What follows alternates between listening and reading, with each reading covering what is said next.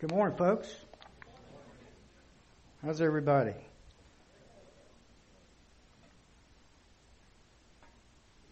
How's everybody? I know we've got some visitors here today. We've got some uh, Berry students that are returning to town, and, and some of them are joining us for the first time. Uh, let me introduce myself. I'm Jim Lanier. I'm one of five elders here. I'm not the primary teaching pastor. That's Mitch Jolly. We're sharing Mitch uh, this week. He is off training church planners in Montreal. He'll be back next Sunday. Uh, it's my privilege to be here with you today. How many of you have heard of string theory? Okay, a goodly number. I googled string theory this week, and one of the topics that popped up was string theory for dummies. That should be perfect, I thought.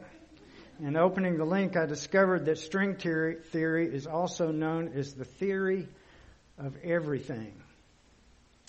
Thrilled at that prospect, finding out, I read further a relatively young science that includes such unusual concepts as superstrings, branes, that's B-R-A-N-E-S, and extra dimensions. Sounds exciting, doesn't it? Scientists are hopeful that string theory will unlock one of the biggest mysteries of the universe, namely, wait for it, how gravity and quantum physics fit together.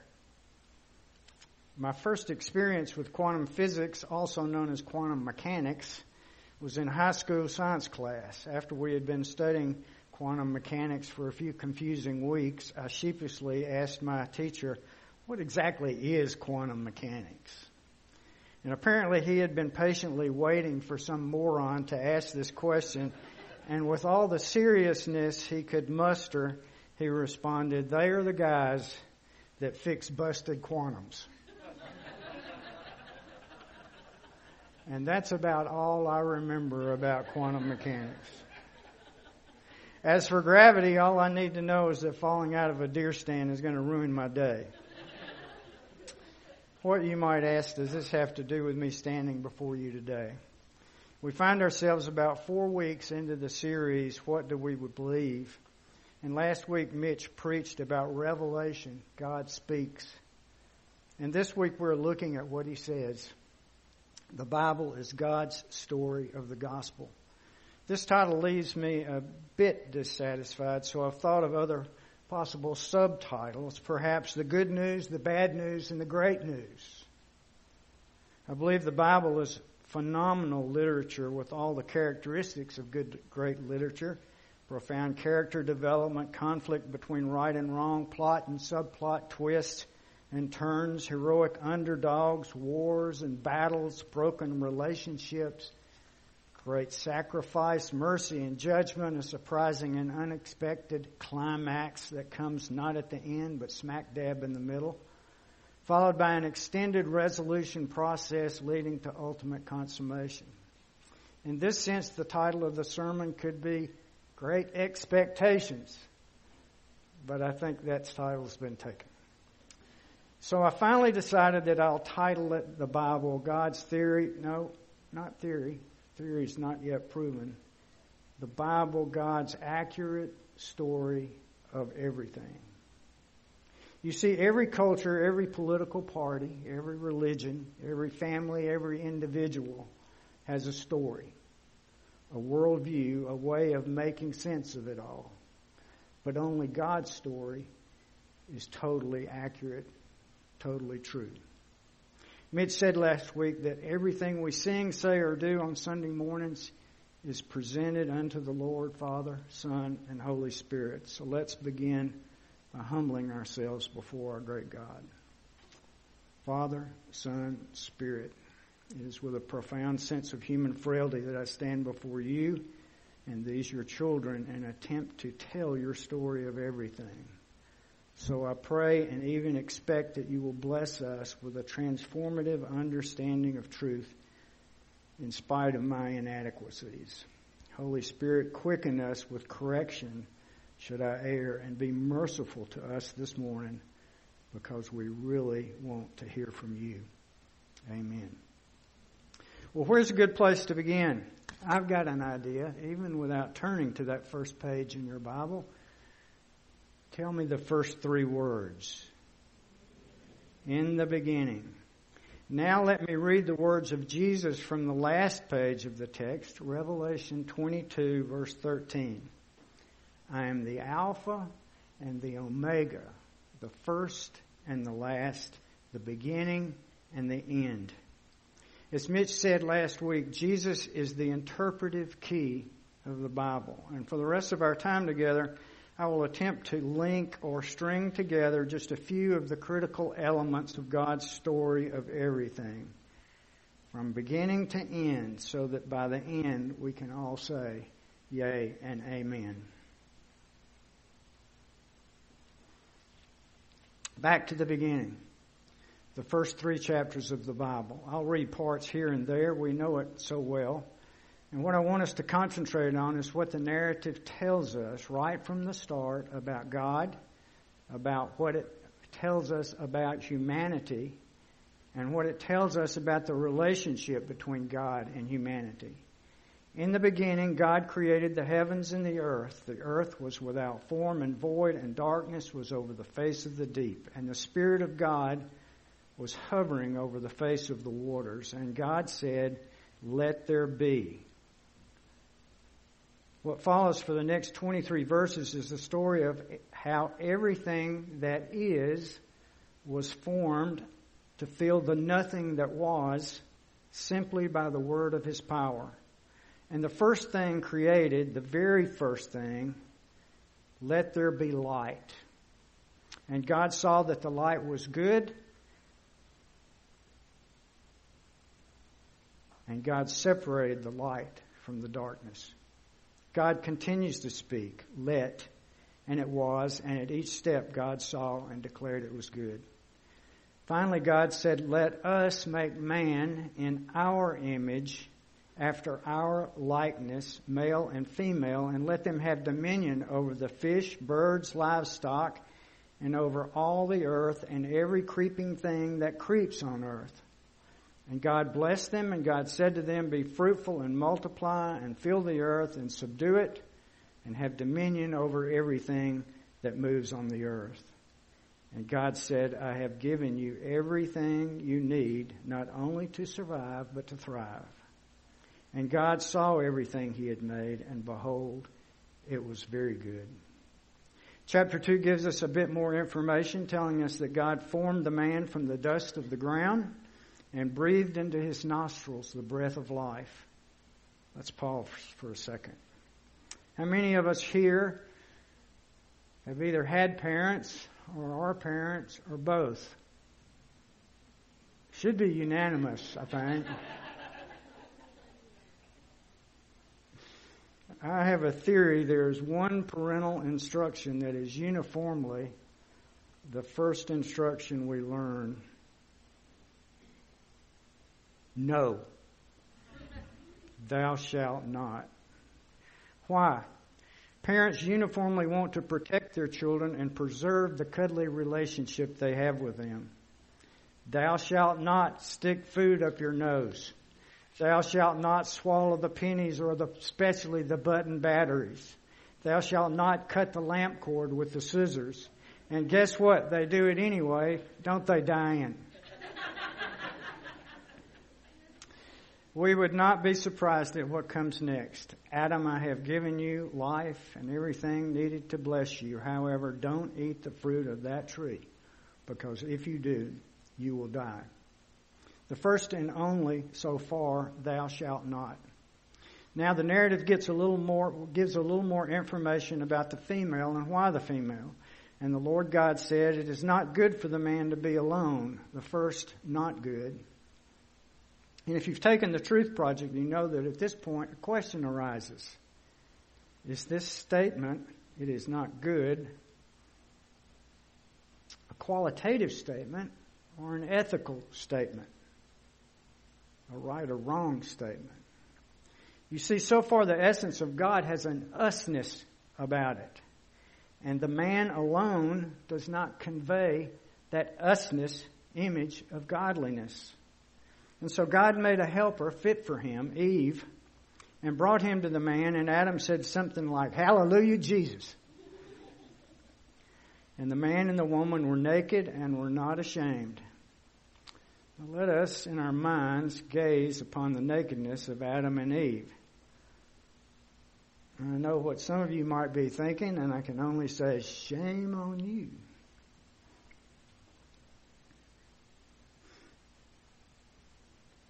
What I'm wondering is did they have belly buttons or not? Perhaps one of the biggest mysteries of the universe. Not. For our purposes today, I choose to follow the teaching of Joe Biden, who recently proclaimed, we choose the truth over the facts. I have no idea what he was referring to. But for us today, let's not get lost in the weeds of belly buttons and what a minute or an hour or a day factually was. I don't think it's the point of the story. But that's just my thinking about it. What do I know? Closest I ever got to seminary was picking up dates on the Emory campus before I found my true love. So, what are the points? What so far can we include about, conclude about God, humanity, and the relationship between the two? God desires and creates order out of chaos. He is sovereignly powerful over it all. Although the text does not refer to the garden in this way, I don't think it would be a stretch to consider the garden a kingdom, a kingdom with an all powerful regent and subjects who not only thrive under his dominion, but also participate in it. The order he creates is purposeful and intentionally relational. All the elements of creation relate to one another and to God in a perfectly good way. Of all that is created, only mankind bears the image of godliness. God willingly desires man to participate with him in ruling over everything. God is a giver, the giver of life, and the provider of all to sustain it. God is jealously protected, protective of his relationship with mankind and establishes boundaries to protect it. God wants man to share in his dominion, share his authority, and share his power over created order. Mankind, though weak, is totally protected and provided for in the garden, unthreatened in any way. There's no anxiety and no sickness. Man is given work, but the work is productive and purposeful.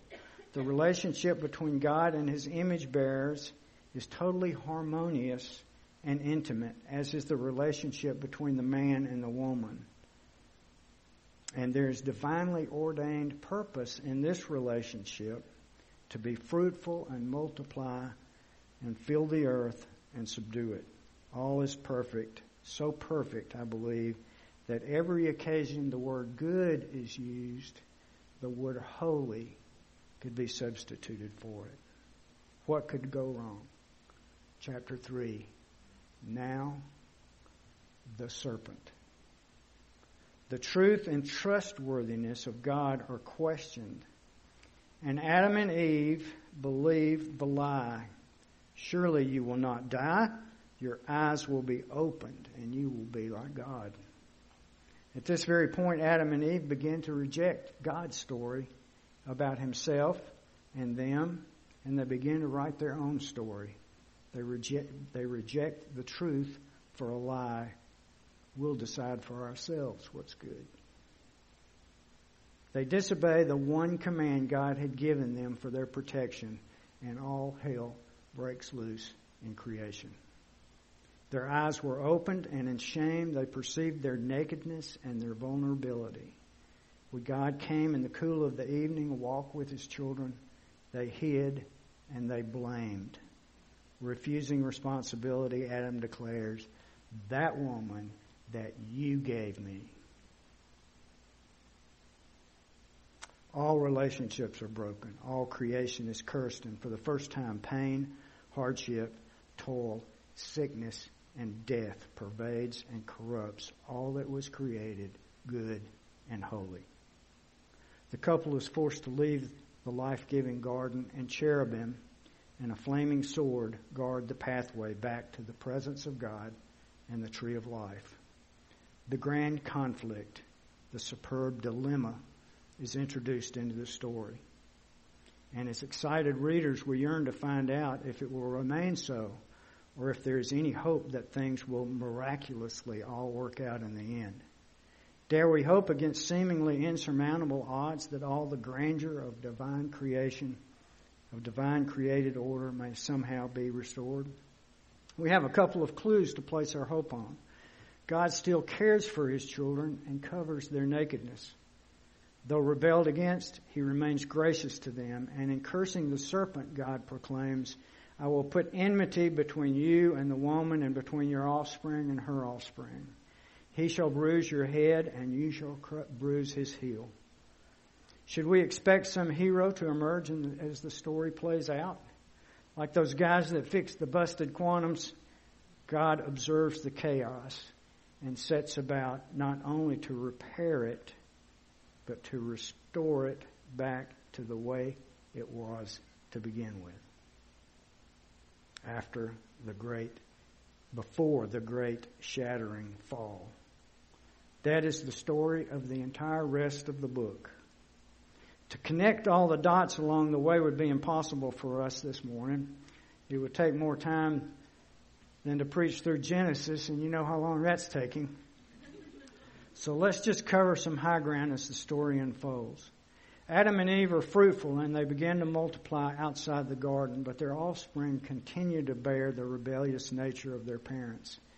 From chapter 6, the Lord saw that the wickedness of man was great in the earth. Grieved in his heart, he decides to blot out all life, man and animal, from the, from the face of the earth. But Noah, a righteous, blameless man who walked with the Lord, found favor in the eyes of the Lord. God would use this righteous remnant to continue his plan. The saga continues with the offspring of Noah until we see the gathering, the people gathering to build a tower reaching to the heavens, to make a name for ourselves, to make a story up about ourselves so that they would not be dispersed. A direct act of rebellion from the instruction given to Adam and Eve. God confounds their language and their plan and scatters them across the face of the earth. seems his plan will not be thwarted. Out of one of these scattered peoples, God calls a pagan idolater, Abram, and gives him a purpose. I know you and your wife are barren and old, like really old, but I'm going to take you, make of you a great nation. And I'm going to bless you that so that you will be a blessing in you, all the families of the earth will be blessed. In you, all the families of the earth will be blessed. That's a great expectation. God establishes with him the everlasting covenant of the promised land, and we follow the line of Abraham through Isaac to Jacob, who has 12 sons. Jacob leads a tumultuous life, as we have learned, and is given the name Israel, the one who strives with God. By that name, this chosen people of God are still called. The family grows to 70 before famine strikes, threatening annihilation, the end of the story. But God has seen it coming and placed one of Jacob's son in position, one of his sons in position in Egypt to provide salvation. Talk about another plot twist. And finally, in, in, dying, in, his dying moments, Jacob speaks to his sons what will happen to them in the days to come. Talking to Judah, he says, As for you, Judah, your brothers shall praise you. The scepter shall not depart from Judah, nor from the ruler's staff from between his, his feet. And to him shall be the obedience of the people. Why did God choose or elect this people and for what purpose? Although eventually righteousness will be credited to Abraham for his faith, there are no initial qualifications given. God just called Abram and said, Go, and Abram went. Abram, Abram was elected purely out of God's sovereignty, and his offspring, Israel, was elected through whom God would achieve his purpose of displaying his glory in order to draw all mankind back to, into his family, thereby reestablishing his kingdom. Begin to think of election not only in individual terms, but also corporate terms. The growing nation remains in Egypt, as foretold, for 400 years, thinking God has abandoned them in Egyptian slavery. They cry out to God, and God hears. Actually, God already had known and had sovereignly protected a Jewish baby boy from murder and had raised him in Pharaoh's household. Yet another plot, plot twist. Moses would become the Israelites' nation's redeemer.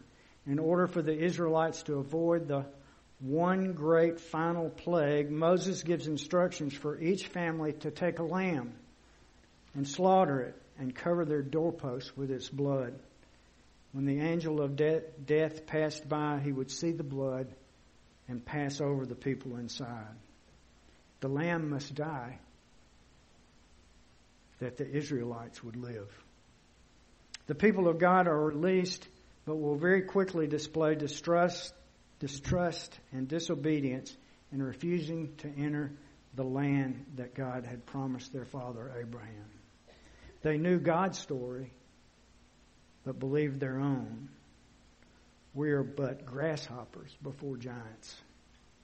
The entire generation, but for two, Joshua and Caleb, would perish in the wilderness. Of all the people, only Moses could approach God, but not even Moses would enter the promised land because of one disobedient act. The separation imposed in the garden continued but God, in His mercy, provided a way for the people to experience His glory from a distance.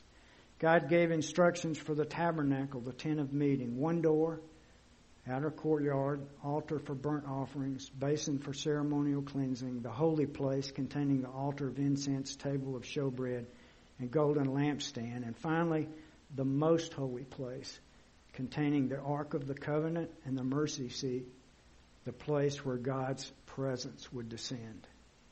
The most holy place would be separated from all the rest by a finely constructed veil upon which had been embroidered cherubim, those same guardians preventing the passage to the garden and the tree of life.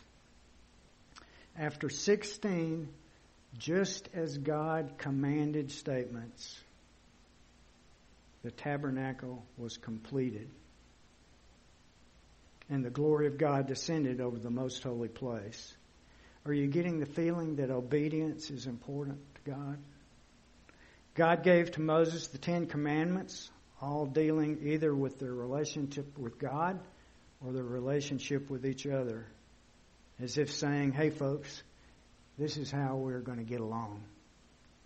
Elaborate and extensive instructions in religious practices are given to a priestly caste that would serve as intermediaries between God and the people.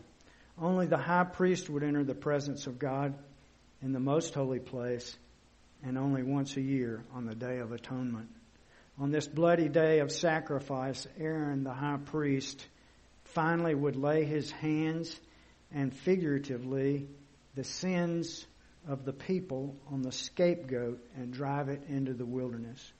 The Israelite nation would be cleansed for a while this religious practice must be repeated annually because all the blood from all the bulls and all the goats was insufficient to atone for the sins of the people once and for all. The promised land would be taken and inhabited, and a 400 year cycle emerged of apostasy, judgment, deliverance, and peace the cycle would be repeated over and over, for no one hero is sufficient to usher in everlasting change. A prophet and priest, Samuel arises to lead the people, but the people demand a king like the nations around them. Israel once again rejects the story of God that He has given them in exchange for the story of the culture around them. God tells Samuel to give them what they want. They have not rejected you, but they have rejected me from being king over them. Sounds a bit like Adam and Eve, doesn't it? Tall and handsome, Saul, a descendant of Benjamin, not Judah, is chosen to please Israel. You know the disastrous story. And David from the tribe of Judah will become king, and the Lord promises him, Your house and your kingdom shall be, shall be made sure forever before me. Your throne shall be established forever. But maybe God was mistaken. Only for one generation would it, will it last. The kingdom divides north and south, and the worldly kings that reign are for but a few godless scoundrels, leading the people of the true God into all manner of idolatry. We've heard your story, but we choose for ourselves other stories. Once again, the stories of the culture around us. God raises up prophets to call the people back to God and warn of impending calamity and judgment should they not turn from their wickedness. These prophets also foretell events that a righteous remnant had been hoping for. You know, didn't Dub tell us last week that hope covered over in faith yields expectation? From Isaiah the people who walked in darkness have seen a great light. Those who dwelt in a land of deep darkness, on them has light shone. For to us a child is born, to us a son is given, and the government shall be upon his shoulder, and his name shall be called Wonderful Counselor, Mighty God, Everlasting Father, Prince of Peace. Of the increase of his government and of his peace there will be no end. On the throne of David and over his kingdom to establish it and uphold it with justice and with righteousness from this time forth and forevermore. Should we hope? Dare we have the greatest of expectations that this might be the heroic offspring of Eve? Surely this son would be different from the son mentioned in Hosea. When Israel was a child, I loved him and out of Egypt I called my son. The more they were called, the more they went away. They kept sacrificing to the Baals and burnt offerings to idols. Could this son usher in Jeremiah's prophecy? A new covenant I will make with you, with the house of Israel and the house of Judah, not like the one they broke. I will put my law within them, written on their hearts and I will be their God, and they will be my people. They will all know me from the least to the greatest, for I will forgive their iniquities and remember their sin no more. Isaiah's prophecy continues I am the Lord, I have called you in righteousness, I will take you by the hand and keep you. I'll give you as a covenant for the people, a light for the nations, to open the eyes that are blind a light for the nations. Was not that not the task given to Abraham? That all the nations would be blessed? Could this be the coming of a new Israel? A second Israel that would complete the task? Isaiah continues with what appears to be contradictions. Would this be a suffering servant? Many would be astonished by his marred appearance no form or majesty that we might look at him. Despised, rejected, a man of sorrows, pierced for our transgressions, crushed for our iniquities. With his wounds we are healed, and upon him was the chastisement that brought us peace. Sounds like that scapegoat on the Day of Atonement. The Lord has lain on him the iniquity of us all. Is this the heroic story we would write? A lamb led to slaughter, although he had done no violence? Out of the anguish of his soul, he shall see and be satisfied because he has poured out his soul to death and was numbered with the transgressors. Yet he bore the sins of the many and makes intercession for the transgressors. And then, for almost 500 years, the story goes silent. We know from history Palestine, along with the rest of the world, is conquered and becomes part of the Greek Empire with its cultural story of philosophy and reason, followed by the Roman Empire with its emperors claiming to be deity. But nothing, not a word from God. And then one day, the angel Gabriel appeared to a young Jewish girl of absolutely no importance and said, Do not be afraid, Mary, for you have found favor with God. You shall bear a son, and you shall call his name Jesus. He will be great and will be called Son of the Most High. And the Lord will give to him the throne of his father David, and he will reign over the house of Jacob forever. And of his kingdom there will be no end. Could this little baby, offspring of a woman, but not only a woman, satisfy the great dilemma? From John, we hear in the beginning. Wait, wasn't that where we started today? I am the Alpha, the beginning. In the beginning was the Word, and the Word was with God, and the Word was God. Wait, didn't God create by speaking? All things were made through him, and without him was not anything made. In him was life, and the life was the light of men. The light shines in the darkness, and the darkness has not overcome it. In Genesis, God saw that the light was good, and God separated the darkness from the light. Remember the usness of God, God, the Spirit of God, and now, and really all along, the Son of God, the Alpha, the first. He would grow in wisdom and in stature and in favor with God and man. A young man, he appeared before the Baptist who proclaimed, Behold, the Lamb of God who takes away the sin of the world. Wait, what kind of a bizarre story is this? The Lamb's purpose is to die to bleed out as a sacrifice. This isn't the story they wanted. The story they wanted was a conquering hero who would cast out the evil Roman oppressors. After John's baptism, he would be led into led by the Spirit into the corrupted garden, the wilderness, to be tempted by that ancient serpent, Satan. Yet unlike Adam and Eve, he would not sin. After the temptation, Jesus came to Galilee proclaiming the gospel of God. Jesus himself proclaiming the gospel of God, God's good news story. Do you know what he proclaimed? The time is fulfilled.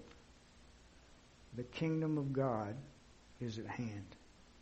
Repent and believe in the gospel. For three years he walked among us and he taught as one with authority. He preached with the power of truth and he healed sickness and cast out the powers of darkness. And then one day, alone with his disciples, he asked them a question Who do men think I am? What's their story about me? What's your story about me? Let me tell you my story about me. The Son of Man must suffer many things and be rejected by the elders and the chief priests and the scribes and be killed, and after three days rise again. Peter rebuked him. That story's not going to fly, Jesus. Nobody wants a dead hero, Jesus. We want dead Romans. And turning to his disciples, he rebuked Peter. Get behind me, Satan. You're not setting your mind on the things of God, but on the things of men. You have exchanged God's true story for the lies of culture. According to Mark, three times in three consecutive chapters, Jesus would speak his destiny rejection, arrest, execution, resurrection. And in Mark's gospel, on each side of these three chapters, these three passages, Jesus healed the blind the blind man at Bethsaida and blind Bartimaeus. Open your eyes, disciples. Open your eyes, readers. See the real Jesus, the final priest and unblemished Lamb of God. And from that point on, Jesus races toward Jerusalem to complete his task, dying on a Roman cross. And in three days he would rise from the dead and take hold of the keys to death in Hades. And behold, the curtain of the temple was torn in two from top to bottom. Those fearsome guardians, the cherubim embroidered on that curtain, are cast aside. And all who would believe on this faithful, obedient Son, this second Israel, are welcomed into God's gracious presence. The climax of the story, the solution to the great dilemma. The climax, but not the consummation not the resolution.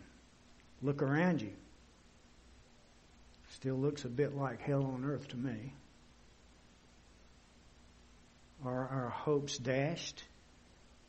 Do our great expectations look like Miss Havisham's decades old wedding cake? Even the disciples are disappointed. Lord, will you at this time finally restore the kingdom to Israel? His answer, you will receive power when the Holy Spirit has come upon you, and you will be my witnesses in Jerusalem and in all Judea and in Samaria and to the end of the earth. Right from the beginning, God has called mankind, such as we are, to participate in His dominion. Let them have dominion over all the earth and every creeping thing on the earth like snakes. And when the power of the Holy Spirit comes upon them, the church is elected and established, and it re- remains the church's mission to finally resolve the dilemma, to become the third Israel in whom all the families of the earth will be blessed. Then one day, when the mission is complete, behold, a white horse and the one sitting on it is called faithful and true, and in righteousness he judges and makes war. He is, he is clothed in a robe dipped in blood, and the name by which he is called is the Word of God. The armies of heaven, arrayed in fine linen, white and pure, were following him on white horses. From his mouth comes a sharp sword with which to strike down the nations, and he will rule them with a rod of iron. He will tread the winepress of the fury of the wrath of God the Almighty. And reaching all the way back into the garden, he will snatch the hoe from Adam's weak hand and strike a final blow to that creeping serpent's head. The new Jerusalem, the new Eden will come down and right through the middle flows the river of the water of life, flowing from the throne of God and from the Lamb. And on each side of the river, the tree of life. Come, partake. And the King of Kings and the Lord of Lords proclaims, I am the Alpha and the Omega, the first and the last, the beginning and the end. Wow. What a story. I should probably just sit down, but I've got a question for you. A question for all of us. Let's go back to the middle, the climax. And gaze upon our hero, anguished in soul, in the Garden of Gethsemane. Crying out to the Father, he pleads, If it be possible, let this cup pass from me. Nevertheless, not as I will but as you will. You might think he's wanting to avoid the horror of the cross. Father, is there any other way? And across the centuries, he asks us today, do you know any other way? Any other story that so perfectly solves all the great mysteries? Are you willing to immerse yourself in this, his story? The story of everything? Are you willing to take on the mission given to the church? To be the last Israel. The timing of the consummation may depend on your answer. Well, how should we respond? I think we should worship. So let us join that scene from Revelation 7 with that great innumerable multitude from every nation, from all the tribes and peoples and languages, standing before the throne and before the Lamb. And let us cry out, Salvation belongs to our God who sits on the throne and to the Lamb. Blessing and glory and wisdom and thanksgiving and honor and power and might be to our God forever and ever. Yea and amen.